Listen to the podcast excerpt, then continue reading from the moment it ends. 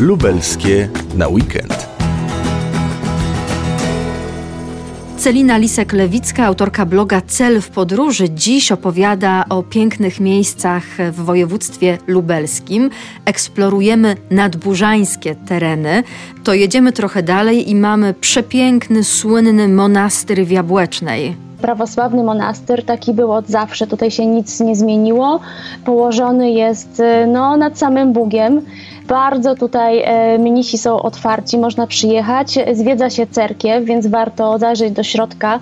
Przepięknie to wygląda i wybrać się na spacer tak naprawdę też po tych terenach tutaj e, koło monasteru. Tam się kryją dwie piękne kapliczki, jedna właśnie nad samiutkim Bugiem przy samej granicy z Białorusią. Pani Celino, a widziała Pani te drzewa przed wjazdem do monastyru, te drzewa z obrazkami, ze zdjęciami? Tak, tak, widziałam. E, oczywiście też zrobiłam zdjęcia, można zobaczyć u mnie we wpisie. Niesamowite również to wrażenie robi. To są chyba dęby z tego, jeśli dobrze pamiętam, drzewo pielgrzyma można tak nazwać. Po prostu pielgrzymi tutaj zostawiają w ramach podziękowania różnego rodzaju takie artefakty o jakich miejscach jeszcze warto pamiętać, eksplorując te nadburzańskie tereny? Koniecznie trzeba uwzględnić, moim zdaniem oczywiście, e, Kostomłoty. Mieści się tam jedyna na świecie e, parafia neounicka. Można wejść na teren, e, można zajrzeć do cerkwi, ale również można wziąć udział w takim nabożeństwie. Nabożeństwo jest właśnie obrządku wschodniego, także jest to również ciekawe doświadczenie.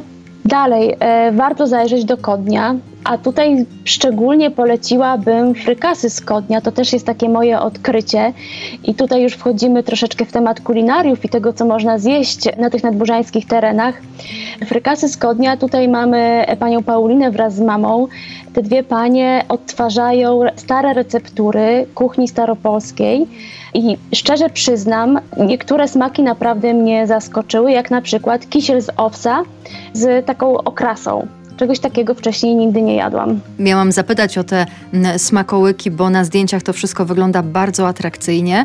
To są jakieś też pieczywa, to są pierogi takie wypiekane w formach? Co to jest na zdjęciach? Są na pewno chlebki i mhm. na przykład jeden z takich chlebów to jest e, chleb e, z pokrzywą są kotleciki e, rybne, są konfitury e, z różnych owoców, e, z derenia, z jarzębiny.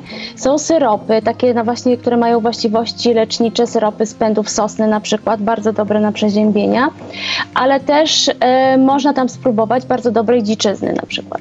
Planując wyprawę, warto odpowiednio się przygotować, żeby przejeżdżając przez lubelskie, przez nadburzańskie tereny, nie pominąć ciekawych miejsc, ważnych dla danego regionu, dla historii. Jednym z takich miejsc, też trudnych miejsc, jest Sobibór, teraz już e, po remoncie po remoncie, ale tak naprawdę tam powstało muzeum i teraz już właśnie w październiku było otwarcie. E, ja jeszcze niestety nie zdążyłam zajrzeć do środka. W momencie, kiedy tam e, byłam, było jeszcze zamknięte. Jest to nowy budynek, jest tam kilka wystaw tematycznych z tego co, tego, co się dowiedziałam na miejscu, więc to dla mnie jeszcze jest do nadrobienia i Wcześniej to miejsce moim zdaniem takie było troszeczkę e, pomijane, ale myślę, że teraz, kiedy już to muzeum takie, takie z prawdziwego zdarzenia powstało, myślę, że będzie częściej odwiedzane. W Sobiborze znajdował się nazistowski obóz zagłady, który funkcjonował tam od maja 1942 roku do października 1943 roku przy stacji kolejowej. Lubelskie na weekend.